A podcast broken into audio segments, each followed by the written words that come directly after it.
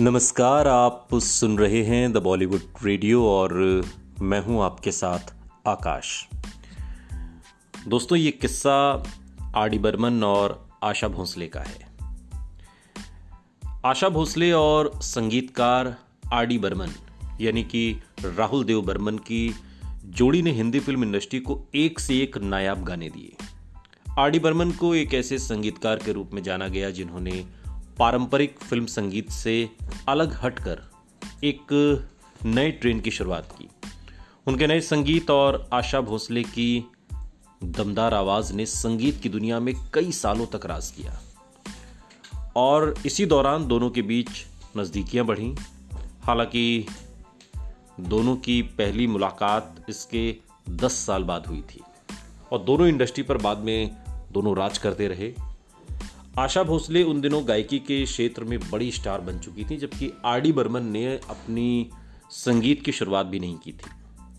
दोनों की पहली मुलाकात साल 1956 में हुई। आशा भोसले उन दिनों स्टार थी तो पहली मुलाकात में आर डी बर्मन ने उनसे ऑटोग्राफ लिया।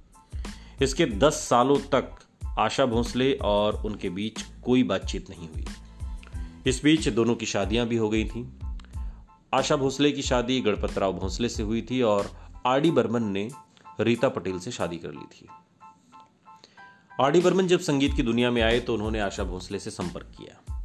1966 में फ़िल्म तीसरी मंजिल के लिए वो संगीत दे रहे थे और इसी फ़िल्म के गाने ओ हसीना जुल्फों वाली को बनाते वक्त दोनों एक दूसरे को पसंद करने लगे। फ़िल्म के एक गाने हिट हुए और साथ ही ये जो जोड़ी थी आर डी बर्मन और आशा भोसले की, ये भी सुर्खियों में आ गई। और इसके बाद दोनों ने साथ में कई फ़िल्मों में काम किया और दोनों के बीच धीरे धीरे प्यार बढ़ने लगा। इस दौरान एक वक्त ऐसा भी आया जब आशा भोसले केवल आर डी बर्मन के लिए ही गाती थी। एक बार उन्होंने कल्याण सेन को गाने के लिए डेट दे दिया था, लेकिन बहाना बनाकर आर डी बर्मन के लिए गाने चली गई। और जब इस बात का पता आर डी बर्मन को चला तो उन्होंने आशा भोसले को बहुत डांट लगाई और समझाया कि काम ऐसे नहीं होता। और इसी नोकझोंक के बीच उनका प्यार धीरे धीरे परवान चढ़ता रहा। इधर दोनों की शादीशुदा ज़िंदगी भी ठीक नहीं चल रही थी, दोनों ही अपने अपने पार्टनर्स से अलग हो चुके थे। और इसके बाद दोनों ने फिर अचानक से शादी का फैसला कर लिया। लेकिन आर डी बर्मन की माँ नहीं चाहती थी कि आशा उनके घर की बहू बने। आर डी बर्मन अपनी माँ के खिलाफ भी नहीं जा सकते थे, इसलिए दोनों ने अलग होने का फैसला कर लिया। उसी दौरान आर डी बर्मन के पिता एस डी बर्मन का निधन हो गया और उनकी माँ मानसिक रोग से ग्रस्त हो गई और उनकी याददाश्त भी चली गई। उनकी हालत इतनी खराब थी कि वो बेटे को भी नहीं पहचान पा रही थी। माँ की खराब तबीयत को देखकर आर डी बर्मन ने फैसला किया कि वो आशा से ही शादी कर लेंगे। और इसके बाद फिर साल 1980 में आर डी बर्मन और आशा भोसले ने शादी की।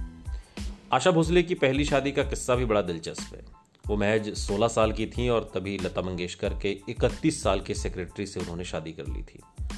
और उनकी ये शादी घर वालों की मर्ज़ी के खिलाफ हुई थी। इसके बाद लता मंगेशकर ने उनसे कहते हैं कि बातचीत भी बंद कर दी थी। हालाँकि 11 सालों के बाद दोनों की शादी टूट गई थी। और इसके बाद वो अपने दो बच्चों को लेकर मायके आ गई थी। उस दौरान वो गर्भवती भी थी। आशा भोसले ने आर डी बर्मन से सैतालीस साल की उम्र में शादी की थी और पंचम दा उस वक्त इकतालीस साल के थे। इश्क है। सुनते रहिए। द बॉलीवुड रेडियो सुनता है सारा इंडिया।